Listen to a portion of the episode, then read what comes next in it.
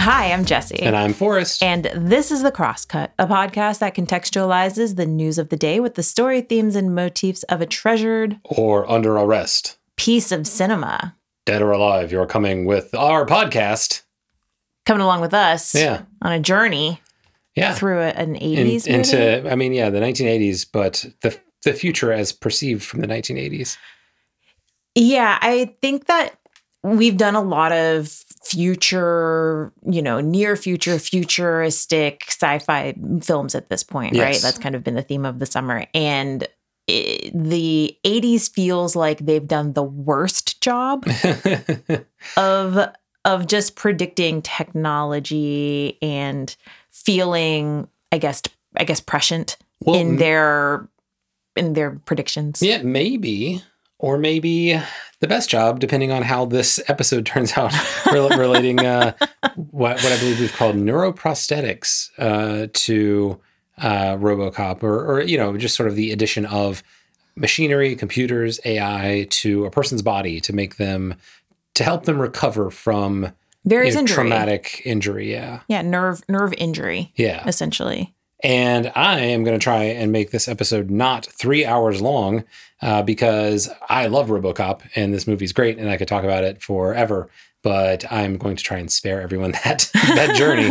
Uh, we're going to try and keep this one uh, a tight, tight 60 minutes. All right. If you start to ramble, don't get offended. I'm going to give you the wrap it up. Wrap arm. it up. I'm just going to do this. Yeah, absolutely, folks. You won't see it, but just you know, if Forrest starts talking rapidly, you'll know that I'm pushing him along. Yeah.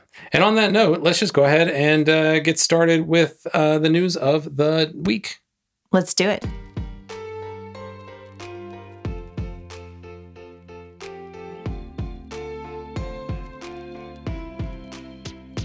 In May of this year, a study was released which detailed a man who was paralyzed from the hips down after a 2011 motorcycle accident, who is now walking with help from a brain implant that uses AI to help bridge the gap between his brain and the nerves in his lower body. Cool. I love it. Super it. cool. Yeah. yeah. And uh, this AI is, it, it, I feel like that word is just bouncing around so much lately yeah. that it's like people are like, no, is this real or not? But it's like sometimes these things help. like they're yeah, AI is it's interesting because it's not as though it's like Siri, mm-hmm. you know, helping him out or anything like that. But I think that when we talk about AI, we can just talk about it's you know neural networks of computers essentially that are learning yeah uh, beyond what they were originally programmed right. with, and that are able to take in vast amounts of data and yeah. process them in ways that we don't fully understand. Right, right. Um, to make connections that otherwise wouldn't be made. Well, good news we don't fully understand the human brain either. So hooray! That's right. We just com- we we invented computers that understand the human brain and nervous system in a way it, that yeah. we never can. Yeah, it's funny. So the way that the brain works, generally speaking, is yeah. like there are these connections between the synapses in your brain, like the uh, the nerve endings, and the more you use them, the stronger those connections get. Mm-hmm. And so that's what memory is. Right. People would posit, right? It's like as you start to walk, you build these connections and pathways in your brain. And what neural networks are doing is that, but from a computer's like um, like statistical perspective, right? Right. They're giving weights to certain connections, and the more you use them, the more like influential they are in the outcomes. Right. Well, that's why ChatGPT is so good at predicting the words that you're that it should be saying based off of prompts because it has just said what are the strongest connections right. between that configuration of words and the output that that's I need right. to give. Yeah, that's right. And so uh, similarly, I guess so it's like saying, muscle memory basically right, for, yeah, so for computer uh, for computer networks. Yeah, so you're saying like the AI here is using those neural networks to help understand how to move the body to accomplish the goal of walking. to help under it, it's using those networks in, in a lot of different ways basically to identify patterns of data input mm-hmm. and what the intended output should be got it okay that makes sense so we can talk about it more when we get into our story but i mean we, we we're also going to talk about not just ai advancements in people who are paralyzed but also in prosthetic technology for amputees and people who have lost limbs. Yeah yeah. I know there's been research done for a long time with monkeys where they'll install put a thing in a monkey's brain and then it can move a little joystick or like a robotic hand or something by thinking about it. Right. We talked about this. I think um, on a previous episode, Elon Musk, I want to say, Yeah. had some failed beep that name out. had some failed experiment where he murdered a bunch of monkeys because Yes. he was trying to go too far too fast. And- Neural link. Yeah, yeah, yeah. yeah, and he did not care, and a bunch of monkeys died. Right. Well, that's sad. Uh, moving on. I mean, we're tortured and then died. That's Sorry. right. Yeah. Speaking of being tortured and then dying, uh, RoboCop. Yeah. So uh, RoboCop is the 1987 director. Uh, I'm sorry, American feature film directorial debut of a guy by the name of Paul Verhoeven. Who we've talked about before. Have we? Have we not? I don't think so. Oh. In my mind, we did Starship Troopers. Uh, we, I mean, we talk about Starship Troopers all the time, but I don't think we've done it on this podcast, have we? I don't know what we would have done it as, actually. uh, we just recently bug- watched bug Starship. Pest Destruction. Yeah. What you don't know, folks, is that Forrest and I watch movies in addition to this podcast. That's true. And then just do research from our couches as we watch the movie and have our own little impromptu podcasts. That's right. We have podcasts between the podcasts. Yeah. Yeah. We don't. I don't have to edit those, which is why they're much more fun. We, we Um, have old timey podcasts called Conversations. Yes. Uh, yeah, you can't monetize those, but we can't monetize this either, so that's fine. Um, but no, so Paul Verhoeven was known. Uh, RoboCop was his first uh, U.S. film. Um, he then did Total Recall, Mm-hmm. Basic Instinct, Showgirls, Starship Troopers, and Hollow Man. Um, he, I think, did a couple afterwards that were not in the U.S. Um, most recently, Elle, and then his latest film was Benedetta. Um, but they are like he he really didn't like working in the US studio system at a certain point. He was just like all creativity kind of gets like stamped out. Right. Um, his experience on the film Hollow Man was one that was like very painful for him. He's like they just want to do they want to take away control from directors and put everything through a meat grinder. And so Well, so we were talking about um, a different AI movie actually last night, Her, and you Mm-hmm. were basically explaining to me the role of a director and how they have final say on set. Uh, but what you failed to mention was uh, that the studios, I guess, have final final say yeah, depending on the director and and, the everything, yeah, contract yeah, that's yeah, been worked that's out right. and everything. And I guess he's just not big enough of a name to have final cut on his projects. Verhoeven. Yeah. Yeah, for his um yeah, that's that's right. Probably true. Yeah.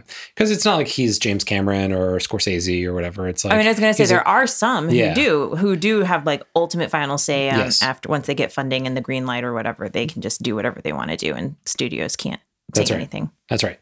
Um, but in, it's interesting in this case. So this was his first movie. He had very limited control over anything really. Um, but the this was set up at Orion Pictures, which doesn't exist anymore. But Mm-hmm. you may remember Orion as the E.T. No, Mm, that was the the um, distribution company for the Terminator, the Okay. original. And so, what was interesting there is the Orion was originally set up as like a, a fancy like prestige film distributor, um, and they like didn't make any money off of those, Right. And so they like had they're like, all right, we got to do a genre film just to turn, you know, crank out some quick bucks, and we'll do the Terminator, and then that'll get us some money. And they didn't realize like it was actually going to be a massive success, and people would like sci-fi, and so um, it- they they then went on to invest in RoboCop, and that one ended up um, for a pretty constrained budget, all things considered. Um, they they publicized it and marketed it, and it went you know made them a bunch of money. So so did did it? I mean, I guess we're gonna sort of. I'm gonna I'm gonna go a little bit out of order. Did Sure. it have a good box office opening weekend? yeah, I don't know about opening weekend, but it Or made yeah. return. So it cost thirteen million dollars to make. Okay, um, and it had a box office of 53 million uh, plus another 24 million from home video back when that was a thing okay. so like it it was a big hit for them yeah um, I mean, which is why especially they for like a smaller uh, distributor. yeah yeah which is especially why they went ahead and did robocop 2 like almost immediately after Yeah, I do vaguely recall that this movie, RoboCop, uh, the the first came out before the cartoon, though, right? yes yes very much so Okay. yeah the, the cartoon was a cheap add-on like money grab cash grab And what so year? were most of the other movies but yeah. What year was this? That that, that RoboCop, 87 eighty seven. yeah So I was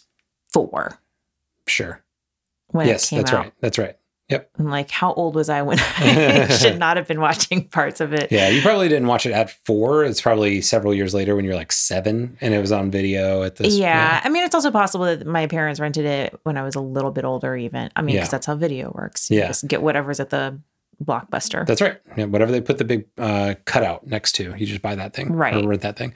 So uh, this movie almost didn't get Paul Verhoeven to direct it. Mhm. Um, he said that he read the first 15 pages of the script and threw it away.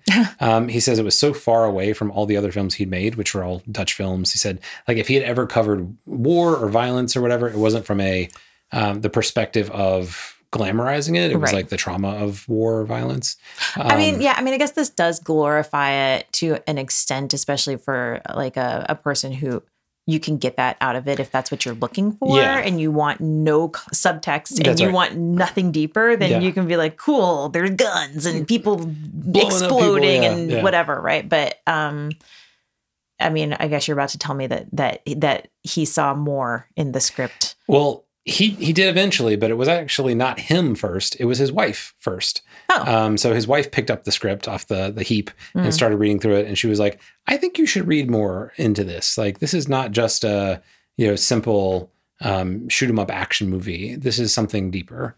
And so I think that you know where you'll find the the thing that they sort of um, he picked up on was he was interested in like the the philosophical underpinnings Mhm. of the script so less about the action although he did sort of seem to enjoy uh the ultra violence of it all right so Right. He, he was like he constantly told the um props people like more blood and so like uh, on the on the director's commentary the producer was there and he's like i just kept remembering i had to go to the grocery store and buy bigger and bigger ziploc bags that we could put more blood in for the Oh. squibs because do you know how a squib works Right. Yeah. Uh no. yeah, so you, you take a bag filled with blood Mhm. and you um, underneath that between the skin and the bag, you put a small little explosive charge. Okay. And the explosive charge faces one direction. So Mhm. it doesn't hurt the actor, you know, knock on wood. Um, but it it will explode the bag and all that liquid will just go and so Gotcha.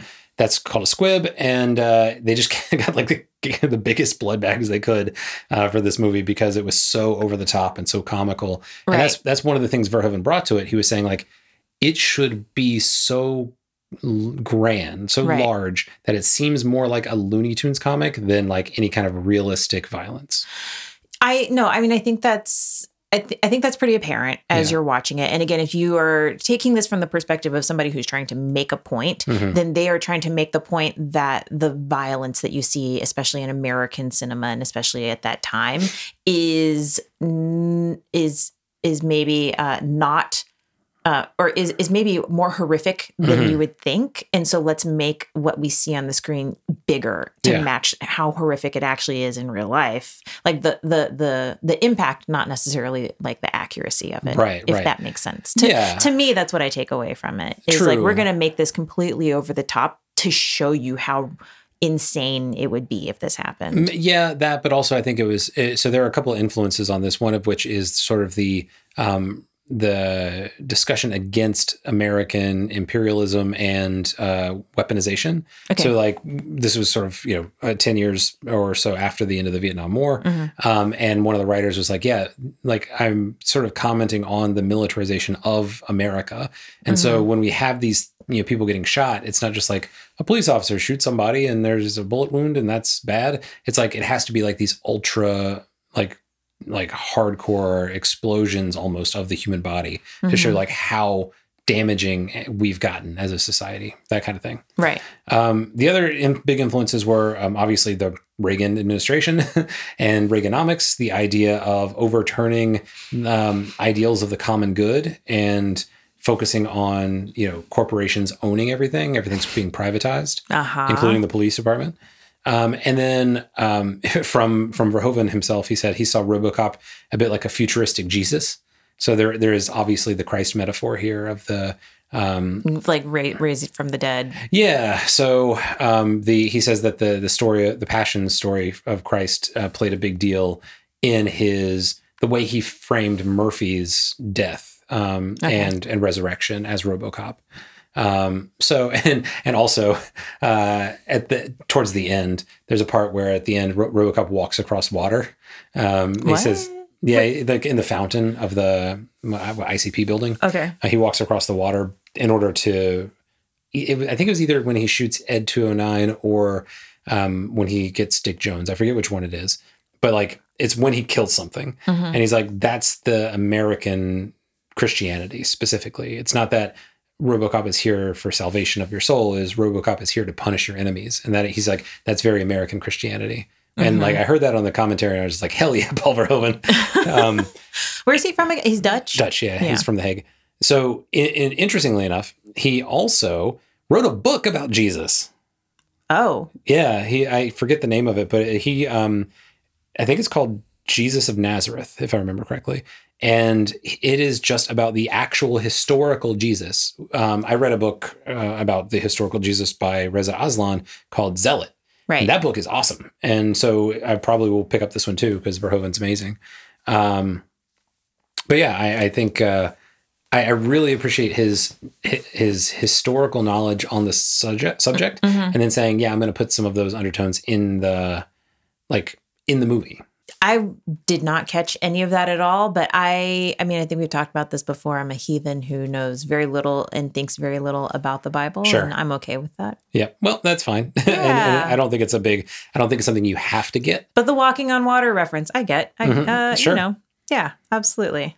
Yep. Uh, so the um, only other thing I'll mention really quickly about the setup here is mm-hmm. obviously the the great Peter Weller um, plays uh, you know, RoboCop slash uh, Alex Murphy. Okay. And so they said that when they casted him, they were looking for three things. Uh, they needed jawline, right? Because you're only going to see the bottom half of this guy's face, right? Um, they needed him to be thin, so that they could have the the he could fit into the costume. Exactly right. Yeah. So the costume was so big that um, he you needed a skinnier guy, muscular still, but like skinnier, so he could fit in the costume, and the costume could still fit in like a car.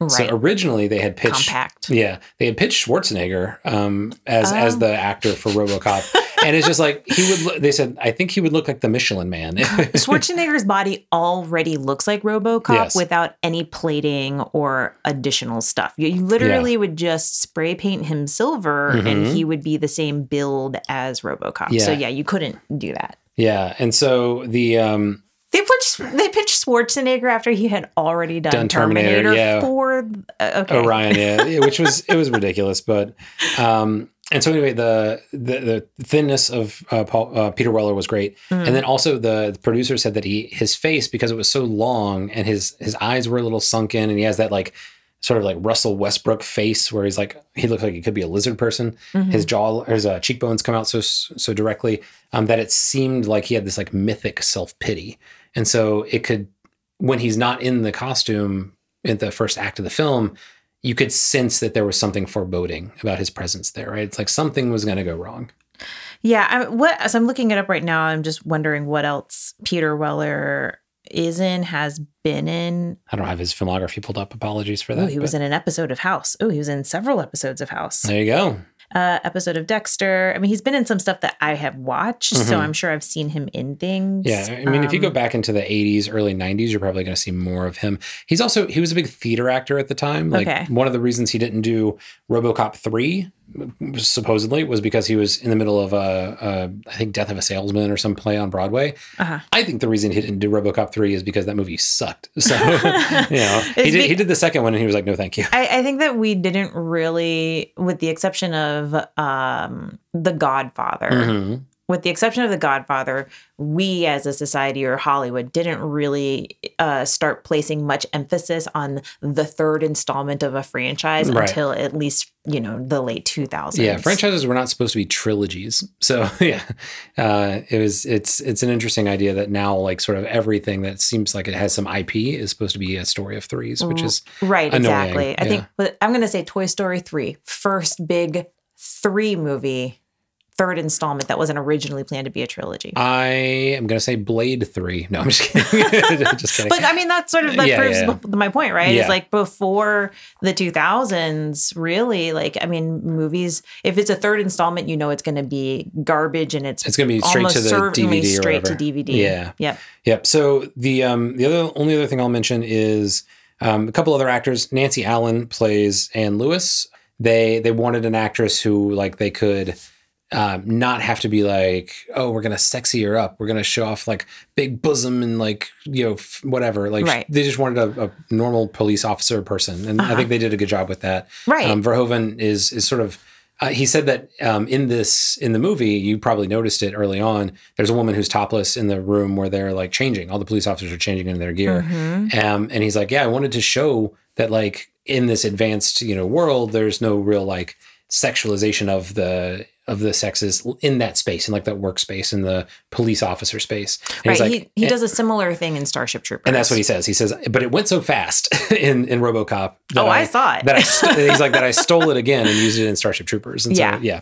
Um, and then we have Ronny Cox who plays Dick Jones, um, who is actually uh, he's a, a fantastic character actor, also a re- very good musician. Mhm. Um, he play he was in uh, Total Recall as well. He plays like the guy on Mars, like the sort of head of Mars. Mhm. Um, and then Kurtwood Smith, known as Red from uh, that 70 show. Yeah, Um, bad guy in this is is the the dad, the Yeah. hard ass dad in that 70 show. Yeah, and it's funny. Um, he plays Clarence Boddicker, and uh, in the commentary, like every time he's on screen, uh, the, they're like, "He's such a nice guy," and he always gets cast as such an asshole. He, you know what it is? It's his eyebrows. It's Yeah. just the the shape and uh like angle of his eyebrows combined with his forehead. Mhm. It's just an unfortunate like the hairline. This top half of his face Yeah. is is just menacing. Yes. When Well- he, I could see him being a perfectly lovely person. Yeah, and Verhoeven said that he cast him specifically because he reminded him of Heinrich Himmler,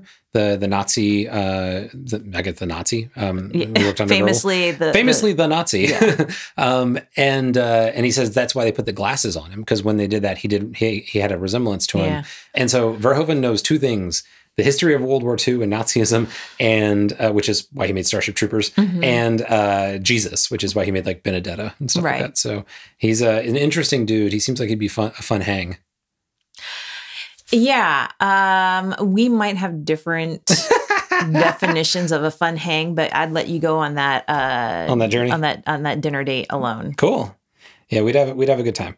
The um, the other thing that was funny is uh, so Nancy Allen, the the um, actor who played Lewis, she arrived on set when they were shooting that like sitcom that's like a takeoff on Benny Hill, where it's like I'd buy that Oh, for a right. dollar. And Cake so, boobies. Right. And so it's like you have all these women who are scantily clad with like big boobs running around from this guy who's like a complete cheeseball. And she saw them doing that. Like the second unit was filming that. Mhm. And she was like, I don't want to be in this movie anymore. um, but she, obviously it was fine. Yeah. All right. Um, well, should we uh, get into the film? Yes. Yes, let's do it. So um, the, the big thing is, uh, you know, Peter Weller's character is a police officer who shows up in Detroit. Mhm. Um, he, he was in this like south side of Detroit and got moved into this new precinct in the worst precinct where there have been many police officers killed over the last several weeks. Mhm. Um, disorder in the ranks, talk of a strike. Um, there is an officer that has recently been shot and is in the hospital, and uh, they're waiting to hear if he'll survive or not. So he does not. um, and this is the lead into uh, Peter Weller's character, um, uh, Murphy, joining up with Lewis as his new partner, um, and them chasing after basically Kurtwood Smith and his gang. Um, I forget they. I think they robbed a bank or something and had a bunch of money, and it and led to a car chase. The car chase led them to a location where they the police officers foolishly chased them in, and it was like there was no moment where you ever thought they were going to be okay. it wasn't like ah these tricky police officers or these plucky you know um, law enforcement officers will find their way out. They're gonna they're gonna fire fight their way out of, of Yeah. this firefight or It's like whatever. Peter Weller gets caught and immediately tortured and murdered. Right. Well, okay, wait. Before we get into that too much, though, because uh, you one of the things you sold me on Yeah. with this film is the the the um the way Uh, that the- the, plot mirrors itself. So sort of backing up, we do start even before that, sort of being introduced to this world with like that dystopian news Yeah. sort of thing, which somehow is still not as bad as actual news today right. still not as obnoxious and mind rotting as like I think you probably just couldn't conceive of it in the 80s, but like CNN and like six split screen Yeah. talking heads screaming at you with a chyron at the top and the Yeah, bottom. this was still very much like local news that they were riffing on here. So it's like if Yeah. have your two anchors and like the TV screens and but like the news they were talking about, um, some of it was real, like the the Star Wars system. Um, Mm-hmm. When I listened to the DVD commentary, they're like, "Oh yeah, George W. Bush is trying to bring that back." right. Um, and you know that the mentioning of the Star Wars system in the opening of the film has a payoff later at another media break where the Star Wars system malfunctioned and killed like two former presidents in Santa Barbara. Right. It just like destroyed an entire region of the country. Yeah. Like, and in that instance, the region of the country was on fire because of uh, satellites, Yeah. I guess, destroying them. And in our future present, Yes. it is also On fire. constantly on fire Yes. for different dystopian reasons. Yeah. So they got the fire part right, but the reasons were wrong. Right. The Maybe. world is burning. Hey, maybe the world's on fire because of s- satellites. I don't know. Right, right. But Well, they had something else that was interesting too. Is they had this commercial that had um, they were sort of introducing this idea of commercialized healthcare, Yes. which we do have now. Yes. Commercials about doctors and ask your doctor about blah blah blah blah Right. blah blah blah. Like I don't think that that was around back then or as prevalent these commercials for healthcare, but Yeah. it did at least predict that. But the thing that got me was that they were talking, it seemed to imply that there was government funded healthcare in those commercials. Oh yeah, like t- yeah. See Like, if do you- your provider will cover Give you like tax credits or whatever. Right. And I'm yeah. like, so in this dystopian future, they have government funded healthcare? So I think it's interesting because tax credits uh, are really just privatization, right? Which is just saying like, oh, we're going to give you pay for it up front, and maybe we'll reimburse you for something. But what do we cover? What do we not? Like, it's it's it's like school choice vouchers. It's the same bullshit. right. But, but Yeah. with school choice vouchers, Yeah. there's still like if you're privatizing, you are still privatizing something that Yeah. was publicly available. Honestly, like I don't remember that part of the commercial enough because I just remember uh, the the prop of the fake heart, and it's just so hilariously It's bad. It's too large to I be know. a heart. it was amazing. All right, sorry. Um, so, uh, yeah, uh, but- those were things that stuck out to me. I was Yeah. like, oh, this is this is somehow still not as bad as the world we live in Yeah. today. That's that's true. Yep. So, but we so we have the the Murphy through line, Right. and the police, and then we also have um, ICP, uh, which is their. I, I always forget like something consolidated products or whatever, but it's basically a weapons manufacturer, and they're launching this new thing called ED209, which is their law enforcement agent. They've also taken over the police department, so they sort of run the show now. Right, they do whatever right. they want. And uh, they set up ED209 in this big boardroom to demonstrate. And they have a guy stand there with a gun and pointed at the machine. He's like, "You have 20 seconds to comply. Put the gun down." And he does, and the machine uh, kills him anyway. Just absolutely Doesn't read it, Yeah. malfunctions basically, and is like, mm, "You're dead." Yeah. And there's a so he he kills that guy, and there's a, a line at the end of that scene where someone uh, yells out, "Call the paramedic!" uh, or somebody call a paramedic. Right. And in the original cut, Mhm. there's an additional shot, an overhead shot of the person who's just like lying there bleeding everywhere, Mhm. um, where there's a laugh line. So it's actually played as a joke because that, I mean, the guy just got completely destroyed. There's no calling the paramedic, right? it's No, I obviously mean- it's obviously f- funny, I and so I did laugh though. right. well, there- So there's a little bit of the laugh in the in the um, theatrical cut. Okay. But I think if you watch the director's cut, they have the overhead shot where there's actually a laugh line, which indicates what we're supposed to be taking away from the film, Mhm. which is this is a, a perverse society that has no value on human life, right? Mm. And it's a commentary on that corporatization of our culture, right? And so I don't know. I, I, I like those little touches of oh this oh you're saying something here. I get I get it. I Mhm. get it. Mhm. Um, the other thing I wanted to bring up is the stop motion of E ED209 Right. um, is all done by this guy Phil Tippett, and we have talked about Phil Tippett before. He's done he did the Rancor in Return of the Jedi. He did some of the Terminator stuff, I believe. Like he's in the original Terminator. Yes, he's very well known for all of his stop motion stuff. So um, Phil Phil Tippett, he, he's got a um, film that released last year called Mad God that he'd been working on for like twenty years. So uh, he's a good, he's an interesting dude. He's got a, a big background in Hollywood. Um, he did all the um, stop motion effects for Jurassic Park. He obviously Oh. did Starship Troopers, working with uh, Verhoeven. So like he's got, he did the movie Willow. He did Howard the Duck. What it, Um, what stop motion stuff was in Jurassic Park? he was a supervisor for dinosaur animatronics so not stop motion but animatronics Okay. Okay. um, but yeah so he's he's really um, kind of a genius in a very specific sort of niche area Right. um, and so uh, he did he was a visual effects advisor on all of the twilight stuff go figure okay. That cgi deer drinking from a crystal clear pond at the beginning of the first twilight movie Oh. all phil tippett no, i don't have no idea but I was like, wow. Okay. um, but yeah, so shout out to shout out to him, and then uh, the RoboCop suit, which we'll get into in just a moment. Well, actually, Mhm. I'll save this part. Let's save it. Yeah. Yeah. Um, but yeah, so now we end up with two parallel narratives. What's going on with the corporation, ED 209, not working, Mm-hmm. um, and this hotshot um, guy you know, coming in trying to steal thunder, saying, "Oh, "We've got the RoboCop prog- program ready to go. Now we're just waiting for a quote unquote volunteer," which by which he means a police officer to die. Right. I'm I misinterpreted when they said volunteer. I was like, oh, they're waiting for somebody to be like on their deathbed. Please take me. I volunteer. and they just meant, oh, we're a, a, uh sarcastic volunteer. Right. We're waiting for somebody who is already dead, and we get to use their body because they probably signed away the rights to it. That's right. That's right.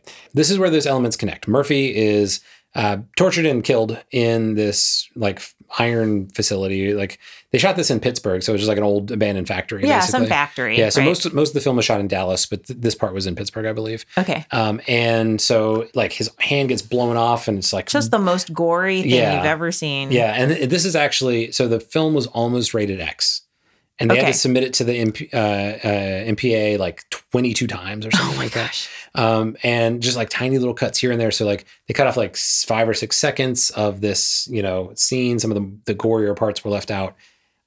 I don't, not that you could tell. I yeah, I mean, wow, what would the what would that look like now? Do we even have rated X movie ratings anymore? it's now NC seventeen. Okay. Yeah. Okay. And there is, it's like it's um, functionally a death sentence for movies because no major chain like Cinemark or AMC or Regal will play an NC seventeen movie. I guess I was just thinking that with streaming now, if you had something B NC seventeen or or whatever, It's just not rated. Yeah. it's just not rated, and you just put it up. You it you just don't worry about it going to a theater at this point. Yeah, I mean that's right. So you could technically do it that way, and like if if Apple TV wanted to do like a NC seventeen quote unquote thing that could potentially get an Oscar run or whatever, Mhm. they could do that and just put it up in like the IFC Center in New York and LA, so it could get a qualifying run, and then put it straight to their platform. So technically you could do that. I also just don't think that's like gets a ton of uh, consideration. I just don't think they care. You know, Right, right.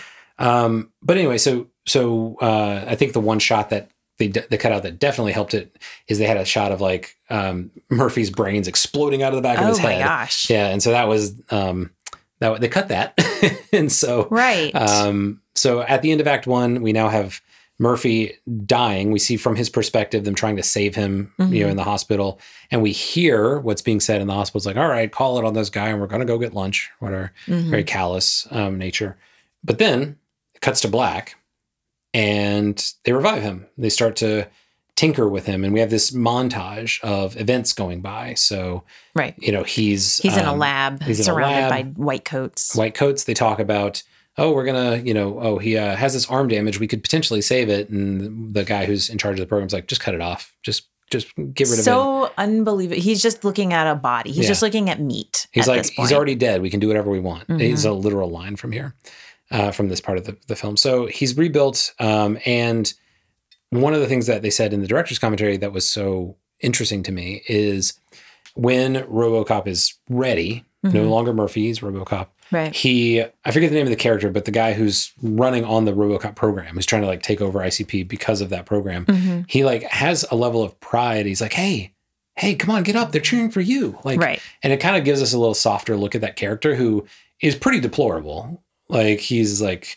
a womanizer. He like is uh, basically sexually assaulting his coworkers. Like Yeah. he's he's a bad guy. Pretty terrible person. Yeah, but you know, you gives you us a little soft touch there, which is a nice nice thing that the actor did. Um, but anyway, so RoboCop gets up, and the reveal isn't just like RoboCop stands up and we see him, right? That would be very sh- like almost comical to like see that RoboCop design, um, just just out of the blue. So what they do is they reveal him behind like frosted glass in the police Mhm. station, and you have that nice sound effect where it's like, and you add weight to it, Right. and he comes out um, Because prior to this, you're all seeing it from his perspective. That's right. It's all first person. Yeah. Yeah. And so it's it's cool. I think it, they did a good job with that reveal. Um, and then and then here we are. We're at the beginning of Act Two with uh, RoboCop in full costume or whatever. Sure. Well, okay. So speaking of yes. taking a man and reanimating his body, Yeah. right? Uh, let's talk about uh, this this man in uh, Sweden. Yeah. Uh, Where they Swi- do nope. have healthcare. Yeah, sorry, Switzerland. They also have, they have healthcare there too. um, who who also he was uh, paralyzed from uh, the hips down, Okay. and he has been able to walk again. Hmm. Um, so he was in a 2011 um, motorcycle accident that left him paralyzed, and there was a study that was published in May of this past year in the journal called Nature, where s- researchers in Switzerland, led by this guy named Gregoire Cout- Cotin, Okay. I'm pronouncing that super duper wrong, That's fine. um, is a He's not listening. no, he's a spinal cord specialist at the Swiss Federal Institute of Technology in Lausanne. okay. Um, and he led this research team, and they basically had this technological discovery that allowed this gentleman, Mr. Oskam, um, a 40 year old man, to stand and walk uh, and also to ascend a steep ramp with only the assistance of a walker. Oh wow, that's awesome. Yeah, uh, and the the technology is is, is super interesting. Uh, it uses AI, but it's also fully wireless. The way that it was shown in a in a chart that I saw, basically, is they have um, an electrode that's in his brain, and it wirely transmits to like a backpack that he wears. Mm. And they're like, and then and they show like a um a drawing of the backpack, and then the device that's inside is basically just a laptop. Yeah, yeah, sure. So it's just it. It almost looks like He's going uh, to school. Somebody's yes, right. It's like a JanSport, and they got a laptop inside of it, but it's it's transmitting to the laptop, and then that laptop has AI capabilities, Yeah. like a processor basically, and that transmits it to a device that stimulates his nerves. Oh, interesting. Okay. And so the AI is able to basically create what what they call um a, like a, a digital bridge between his brain and the what the nerves are trying to do. hmm Okay. And so the AI is trained and calibrated based off of, you know, what they're they're saying like okay, you're trying to take a step, right? Right. Right. And so the AI is trained to say, okay, this is what taking a step is. And so it's able to take, you know, this massive amount of data input from his brain of like what it's trying to send out and I guess interpret it Yeah. and then reconfigure it to send to the electrode to to make it do what the brain is trying to do. Huh. That's really cool. I mean, that's that's it's one of the things that I'm like, I, I bet that was probably pretty easy to think of as a solution and damn near impossible to implement. like it's like very difficult. right right exactly so i mean the it's it's electrodes that are uh, you know first um implanted in the spine and then they use like this machine learning program to observe which part of the brains get lit up when he tries to do something Right. um, and then they match the the activity to various electrodes um, and match it up with the intention that he has um, and they use uh, an algorithm a different algorithm to uh, connect the brain to a spinal implant Mhm. basically almost like a i mean it's an epidural basically yeah, yeah. which people know of an epidural from like childbirth. more like yeah women get epidurals during childbirth what's really cool about it is that it is uh, uh signals are sent every 300 milliseconds okay. which means that the brain he's able to have like uh account for slight variations um and Oh, okay. and adjust and readjust based off of like what he needs to do in order to walk up it because walking is so incredibly Well, you have to um, have like, lo- complex. yeah, you have to have very low latency to be able to process everything as quickly as you need to. Exactly. Yeah. So if you're sending signals every and readjusting and using AI every 300 milliseconds to learn and and and do what you need to do in order to to do that, then that's that's really what you need in order to be able to um, to be able to achieve that. And it it it's it's almost immediate. So basically, within the first treatment, he was able to twist his hip Huh. Okay. um, which uh, you know, and then it, he took several months for uh, researchers to like sort of fine tune what the interface uh, was doing, the brain spine interface to to better fit his like actions and intentions. Okay. Cool. Yeah. Now, the final cool thing about this is that a year after his treatment, um, he began to notice clear improvements in his movement, even without the aid of the of the interface. Oh, that's cool. So he was So his body was adjusting, maybe, or is it? or yeah is- he was okay. able to like walk around with a walker um even without the the device turned on That's really neat. yeah So I wonder if it's like it was giving his body a, a different pathway to connect in order to do some of that work, right? Like, yeah. I don't know, or stimulating some nerves. I don't know. The article doesn't get too too much into yeah. it, but I mean, it, that's kind of what it seems like. I, honestly, like, can you ask the question, journalist, please? and I'm, then magic, and the end. it's like. Yeah, I mean, honestly, I, I, what's what's interesting is I, I think that a lot of what we see with AI, with this like bridge that's being created yeah. by AI, is it is still sort of this black box. Even like the yeah, black box yeah, that you see with ChatGPT, scientists, um, technologists don't really know what they can't exactly tell you what's happening. The AI is just sort of doing magic. Yeah. And making connections that like we just can't possibly begin to understand as as yeah. as mortal people. Sure as people who can't just look at that much data over this shorter amount of time yeah. Right exactly. Interesting. Well that's that's cool. I mean um i i hope this is the first of many right? I hope this is like a good opportunity to scale this out to help people who are you know paralyzed and and can be generally applicable it's not just like a one-off sort of science experiment i mean know? yeah i can't imagine it's got to give hope to a lot of folks um, who have spinal cord injuries this is something that is still very very early because yeah. obviously it's a trial of a single person yeah. and the prototype is as i mentioned a kind of large backpack that yeah. you or not large but it's a backpack that has a, a laptop in it right and, um, it's it still requires an invasive brain Surgery. implant yeah, totally but it is still super cool. Yeah. And I mean, you know, prototypes, it, it's proof of concept, right? Yeah. Um, I'm sure that if you could uh, get some scientists or whatever at a company or a startup or whatever, I'm sure they could make it much sleeker and sure or whatever. Yeah. You know, but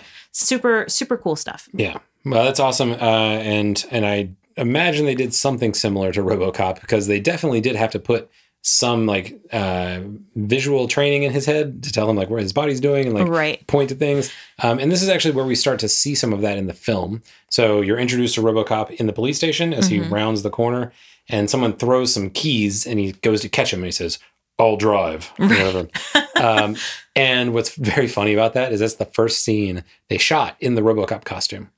Oh, okay. So uh, Peter Weller got there, I think at four in the morning or something. Mm-hmm. They're like, yeah, we'll get you in the costume. It'll take a couple hours. It took them seven hours to get him in the costume. Oh wow! And he had been practicing, right? So seven he, hours. He had been working with a professional mime to figure out the movement for RoboCop. Okay. It was originally supposed to be more like serpentine, and snake-like, and okay. then he got into the costume and was like, "That's not going to work." So they had to like take several hours. Um, actually, they shut down production for a couple days so he could work with the mime coach to figure out the movements for RoboCop. Um, but on this morning, when he's in the costume and they get that first shot, he was in there for seven hours, which they didn't expect, uh-huh. and then he goes to catch the keys, and the hand is made out of rubber. So the keys just bounce off. I was going to say, I bet they had a hell of a time trying yeah. to catch those keys. It took 50 takes. yeah. Oh no. Uh, and that's the only shot they got that day. So he spent he spent uh, seven hours in makeup just to get one shot of him catching keys in, in that rubbery hand, and then that was it. I think it's wild that they didn't have like a dry run of the costume before so, yeah. the day of. So they couldn't because they hired someone else uh, they, well, they hired a person uh, whose name I do not know uh, to make the costume, mm-hmm. and it mm-hmm. looked like trash. It looked mm-hmm. like utter garbage. So they went to this guy, Rob Bottin, who was a notorious costume designer mm-hmm. and, and special effects artist in Hollywood. And um, they were like, Rob, you got to make it. Like, you just, so, and we're running late. We don't know how you're going to do it. Here, you have great designs, but like, get great concepts, but just make it, please. Right. And the costume was running late. And so they were on set for two weeks before the costume arrived, and they were just like trying to find anything to shoot.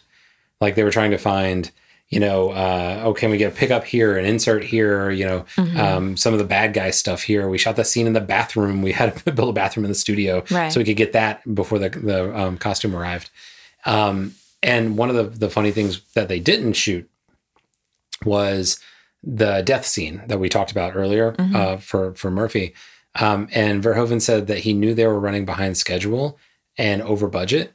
And so they just didn't film that scene. Mm-hmm. Um, so that when they got an edit together and that scene was missing, he knew that the studio would be like, well, where's the the death scene. He's like, "Oh, we didn't, we didn't have the money or the time to get it, but we could do reshoots." And so they ended up getting it in reshoots. Oh, that's so funny. yeah, I so, mean, no, that's smart though. Yeah, because if, if you know that you're running over budget, Yeah. you just leave out the thing that you absolutely Yeah. have to have. Yep. And be like, oh shucks, guys. Yeah, we just didn't have time to get oh, it. I didn't even think about that. Yeah, now that would never happen. the producer who was on the DVD track was like, uh, "Yeah, studios wouldn't let you get away with that anymore. like Right. they have someone on set." Um, but anyway, so basically, the middle part of the film is we're seeing RoboCop go out and uh, fight crime, right? Mhm. Um, and he's doing things like throwing people through plate glass windows, and um, there's a, a guy who's trying to like rape a girl, and he shoots him in the dick, and uh, there's a funny little like YouTube edit of like him just shooting a whole bunch of people in their dicks. Is I'll throw in the in the Sure. links, but um, so that was a funny moment. And then he had IDs one of the criminals as an accomplice of uh, Kurtwood Smith's uh, Boddicker character, right? Mhm. So he's like, "We killed you. We, we you can't be here. We killed you." And RoboCop IDs his face and runs it through this like very old school looking like database system in the police department, which I thought looked great, but definitely looks like the 80s. Yeah, I was trying to figure out how I knew this guy, and I finally did. He was like the super jerk doctor in early seasons of ER, Oh, okay. which were the only seasons of ER that I ever watched. Sure, but sure. Uh, he he definitely plays a jerk Yeah. in that. Um, it's funny because it almost like he almost looks like similar to the guy Red, Yeah. um, who plays the the main bad Yep, baddie. yep. I mean, they're both just balding and sharp jawline, and Yeah, yeah, yeah. gaunt. yes. Very like very uh wispy sort of sort of. Yeah. yeah. Um, but anyway, so he that helps him ID the the bad guys. He goes to find their location, Mhm. uh, which is I guess they are um, trying to sell cocaine. Like that seemed to be the thing that they were like a cocaine yeah, I factory. it's just drugs. yeah, it was just like filling 1980s like drug stuff, like basically. Right. Um, and then the um, at the same time, we see the um, that executive who launched the RoboCop program starting to like take advantage of RoboCop being good at what he's doing, and uh, you know, like trying to maneuver his way around um, His the- company. Yeah, his company, hmm um, and and in doing so, he upsets the uh, the main boss. Well, the the second in command, I guess, Dick Jones, Okay. and Dick Jones is like, "I'm gonna, I'm gonna get you, buddy." Right. Right. And so there's a lot of like He was the one who originally invented the the robot that uh, killed ED, everybody. yeah, ED two hundred nine, yeah. Right.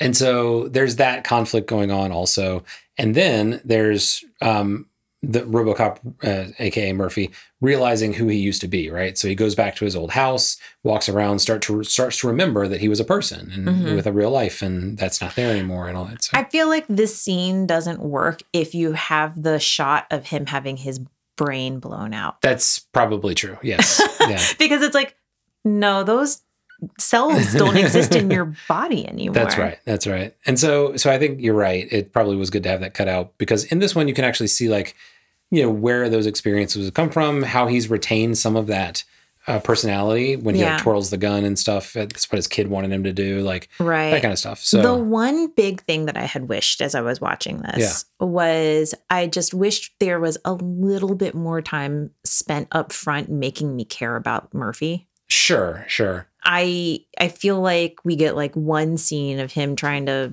twirl his gun And talk about his kid. and yeah. talk about his kid and and then that's kind of it and and and then he becomes RoboCop and we're supposed to care about his his humanity but we don't really have anything to link back to why his humanity was so important. Obviously like everyone's humanity is important. Sure, sure, But sure. you know what I'm saying? Oh, like we, humanity. People should care about other people, whatever. but I guess I just but you know what I mean, right? Yeah. Like we we don't the, the there isn't a lot of time given to the audience to care about him specifically Right. and his Yeah. like uh to to, Like to want to person, root yeah. for his personhood coming back. Sure, sure, sure. Um, yeah, I mean, I guess that's fair. I, I, I thought it was, uh, it, w- it was very quick. Like you're not with Murphy very long before he's RoboCop. Yeah, but it's also the- a science fiction film, so you know sometimes you you skimp on the the personality stuff. Yeah. Um, also, I think they did want to rev- have it as a reveal rather than as like a preloading it, right? So it's like we're revealing that Murphy had a wife and kid, and and that's a, a thing that happens later on that we are exposed to as he as he remembers it, Right. rather than front loading it and then being like, oh, wasn't that so sad? Like I don't know. Uh, May- maybe, but I think that there, I, I just think that there could have been more time spent developing him and sure. uh, it, uh, in addition to, in it, even if we don't really get to know him as a father and, and husband, like just him as a as a good guy who's Yeah. a, who really wants to like do what's right. Right. That's fair. Yeah. Yeah. Well, uh, where we converge at the end of like the second act is RoboCop uh, gets um, Kurtwood Smith's character and throws him through a bunch of plate glass windows after he murders everyone in the the drug factory. Mhm. And while he's doing that, he's like reading him his Miranda rights. It's like you have the right to remain silent. And he throws him through a glass yeah, I don't think that passes the legal sniff test. Well, so what's funny is um, they screened the movie for the LAPD after it was you know done, and Oh, the, the the writer, well, the writer was like, "Oh my god, they're going to hate this because they're going to see that we're just like dragging cops, basically." Um, and they loved it, Uh-huh. especially that scene. And they were like, "Oh, we think this is." The, the writer was like, "Oh, they they think this is good. They think this is Uh-huh. how policing should work. Like they don't get the subtext. Uh-huh. They they are fully just textual on the surface, which you know that's fine. Art is what it is, but right. He's like, I was I was making this about how police brutality is bad. And they're like, yeah, brutality. yes, we love the brutality part. Do more of that. Ah, that yeah, that that, That tracks. tracks. tracks. So um, at the end, uh, that what happens is uh, Boddicker is now um, revealed to have been in cahoots with uh, Dick Jones this whole time, Mhm. and was sort of running the crime so that Dick Jones could implement the ED two hundred nine problem. Right? You have to have a criminal in order to have you know a, a criminal deterrent. Well, he system. reveals it himself. Yes, He's like, "Don't kill me. I'm Right. working with your boss." Yeah, Dick Jones, he's the one. Yeah. Mhm. And so, um, yeah, that that's an interesting thing, and it, that was actually a note from an executive i at Orion when reading the script. Originally, uh, the Clarence Boddicker character and the Dick Jones character were not connected at all. It's smart to make them connected. yes, absolutely, and it makes the story work. Otherwise, it's not nearly as good. Right. Um, so anyway, that's the end of uh, Act Two. Uh, when well, actually, the end of Act Two, sorry, is when uh, RoboCop goes to confront Dick Jones Mhm. and arrest him, and it turns out Objective Four snaps into place, Right. which just means you cannot arrest any people, uh, you know, in the OCP higher offices or whatever. And that comes into play later in the at the end of Act Three. But basically, RoboCop shuts down and uh, ends up getting like pretty much destroyed by uh, a combination of ED two hundred nine and the police. Like the police were called that said RoboCop broke in, and they start shooting them. He tries to get away. He tries to get away. Yeah. and all i guess the police force is basically told that he's just this rogue actor Right. that uh this rogue technology that they have to take down for the safety of That's whatever right. and so they get they get some fun target practice Yes, and uh, what's funny is in the the scenes where they're um, the scientists are like doing stuff with RoboCop. Mhm. All the scientists were named after presidents, um, and all of the police officers were named after serial killers. oh So, okay In case you were in, looking for some more subtext about what the writers and director thought. right Um, so uh, RoboCop gets pretty destroyed, ends up uh, escaping with Lewis. Lewis drives him away to uh, what ends up being it's like an abandoned steel factory in Pittsburgh, but you know in Detroit it's just uh, a broken down uh, abandoned warehouse in Detroit where he can repair himself. Oh, yeah yeah well okay and i mean i think that it's it's interesting right she brings him a toolbox Yep. and a screwdriver and he's like taking off his faceplate and trying to recalibrate and trying to um Fix his targeting system and all that yeah, stuff. pra- to just repair uh, his his broken robot body. Yep. Well, speaking of repairing with robots, Yes. uh, I did something when I was doing research. Uh, I I conflated a little bit the two, or I basically you gave me this article about the gentleman who um, The- from the the- New York Times yep. who is paralyzed, and I also just started uh, looking up independently of that uh, because it's RoboCop. Mm-hmm. How are we using AI with prosthetics? Mm-hmm.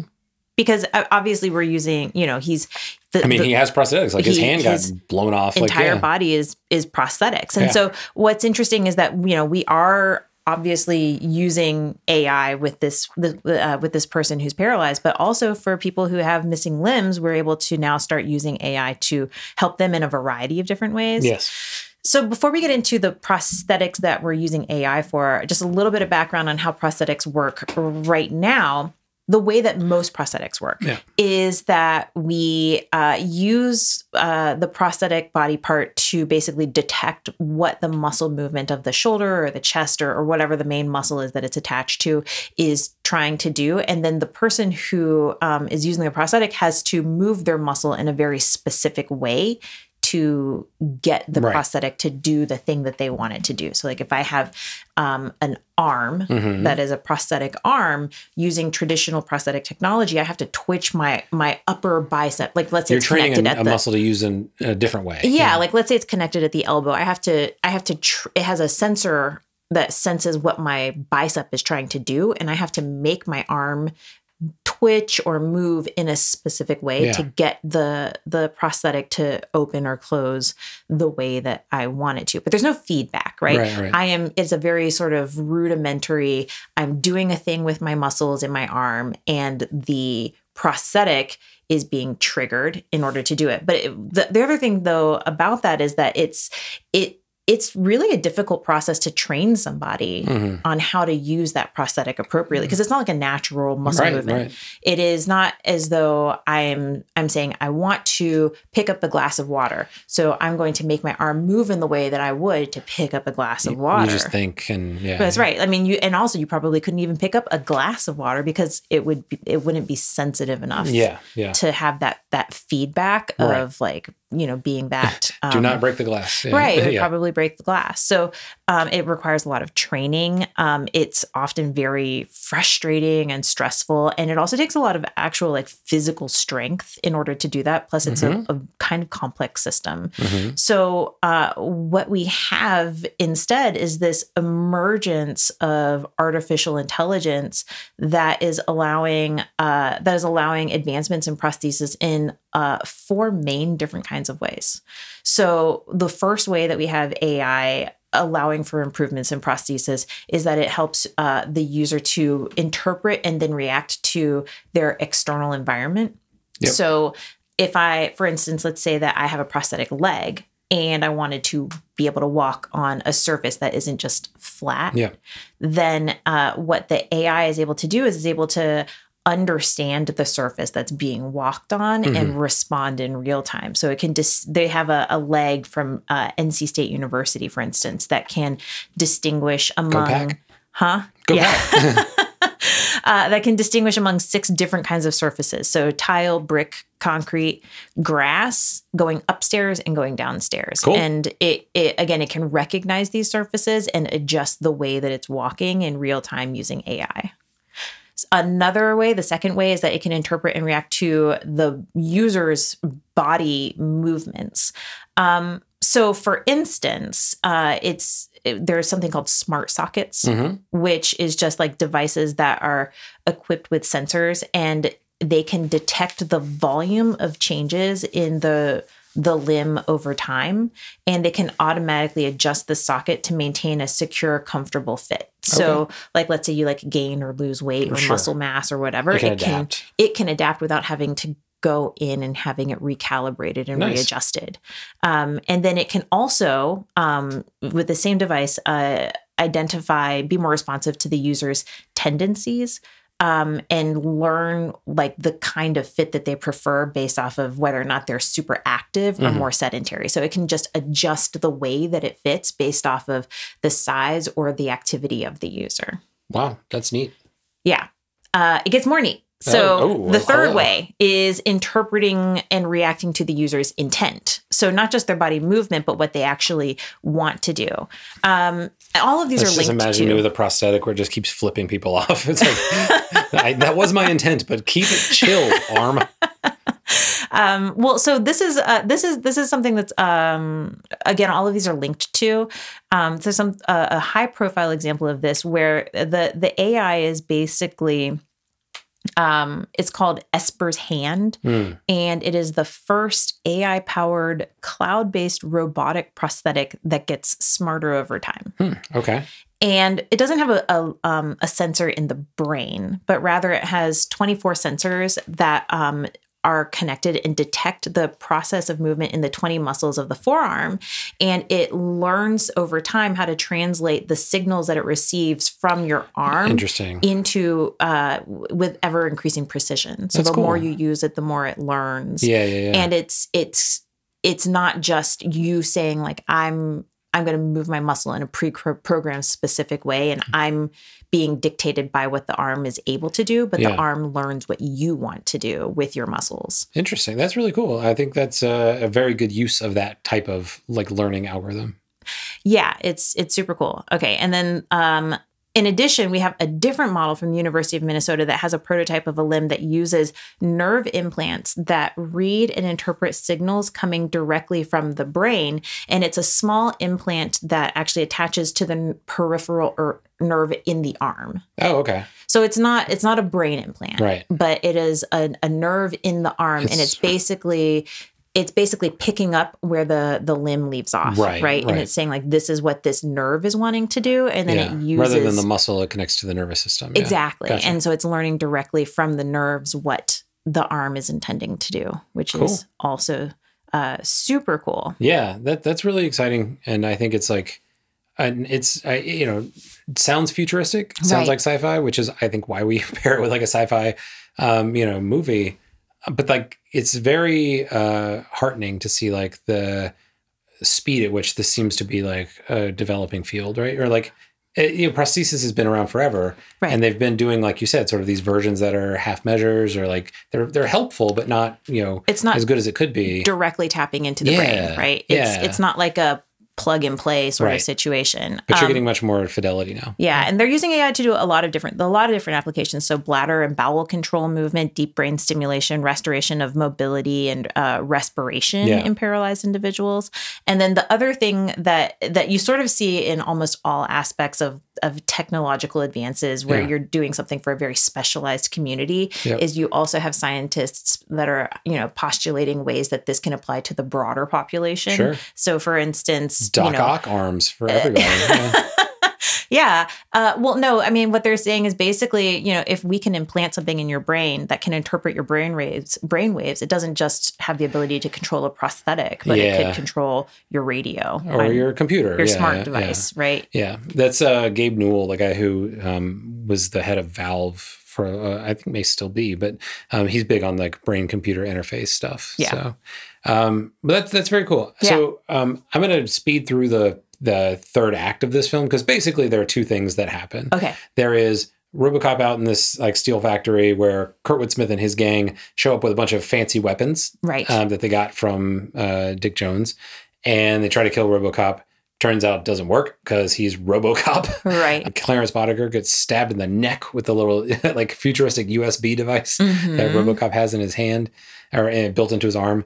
Um, and so, you know, RoboCop says, "Great, well, I've I've beaten these bad guys. Now I got to go get the real guy um, at OCP, who's Dick Jones." Mhm. Um, oh, the the one part that's uh, was cited by Verhoeven as the fan favorite part of this movie. Okay. I got the biggest reaction at screenings was when the guy goes into the toxic sludge and starts like melting and turning into like you know a big Yeah, toxic goo. yeah, yeah. And then uh, Boddicker hits him with the car and he just goes explodes like a bag of Like a goo. like a water balloon, Yeah. basically. Yeah, I, I thought that might have been your favorite part too. It was at least got the loudest audible reaction from you. You were like, "Oh!" um, so anyway, I mean the the the deterioration of that guy's body yeah, yeah, yeah. and the subsequent explosion of like his meat sack Yeah. is uh Definite- meat, meat sack. yes um is definitely the the most fun yes, yeah. of the film. Very visceral. Um, and then um, the final part of the film is RoboCop goes to get uh, Dick Jones, who then takes the old man, quote unquote, who runs OCP hostage. And he's like, I want a helicopter. I want to get out of here. And blah, blah, blah.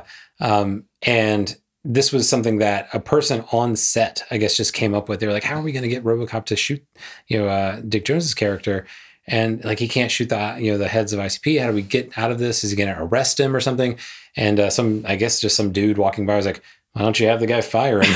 and they're like, oh, that's a really good idea. I love that because it's it's so funny yeah. and and such an elegant It's an ele- a very elegant it's solution the to the way problem. yeah. like it's the way that you get out of that situation Yep. right it's very very smart whoever that guy is give him a raise yes, that's right. give him more money and Yeah. better jobs Yeah, and so uh, he Dick Jones gets fired. RoboCop shoots him, and out he falls out the window uh, to his demise. And then, as RoboCop leaves, somebody says, "Hey," oh, the old man says, "Hey, what's your name?" He says, "Murphy." The end, and that's it. uh, so, as I mentioned earlier, RoboCop is is one of my favorite movies. Mm. Um, I, I I love science fiction. I love uh, Verhoeven. I love uh, satire and cultural commentary.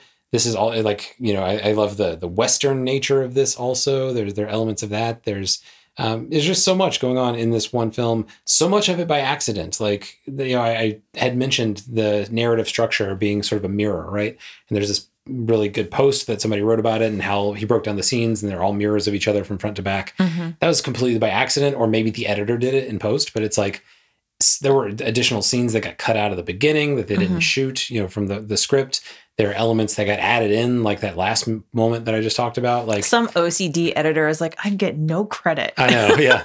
And so it's really just a, a you know the suit was a pain, and for for uh, Weller to use, he lost three pounds a day every time he wore that suit, um, Oh, just in water weight. He's Yeah. like sweated out, and so it's just like um, you know it, it was a, a nightmare. There's a, a, documentary thing on um, Netflix called "The Movies That Made Us," and they have an episode on RoboCop. You can watch that for a shorter version of of some of the production disaster stuff. Mhm. But like, um, yeah, it was it was um, a really insane production that resulted in a really great movie that has like all of these elements of like modern American cinema. awesome yeah i i think that it, so if we're getting to do we recommend Yeah. i feel like hard yes Hard you. yes, yeah, of course. Yeah. Uh, I say yes with caveats. Um, I, you know what? I think that both our moms would be fine watching this because they are both fine watching like super gory stuff. I don't know if that's like all moms or just our moms specifically. Mm, Probably just our moms, yeah. um, I I say yes, but uh, really know that it's graphic, Mhm, graphic yes. content Yeah. um, and also you know social commentary be thinking about that like i would i would just want to give people like uh, those two things Yeah. going into it Go in I mean, look, you can go in knowing nothing and just like if you want an action movie, this is an action movie. well But, but, like, not then for you're like a missing- 12 year old No, no, yes, that's right. Yeah. But I'm just saying, like, if you're whatever, 30 years old and you're watching a movie and you've never seen Robocop and you just want to go in and enjoy an action movie, you can watch it that way. right Um, you will get less out of it, right? Right. But like there is a, an artistic interpretation intended here. Mhm. Um, they didn't get a, a you know a Dutch director for nothing, right? He's got things to say.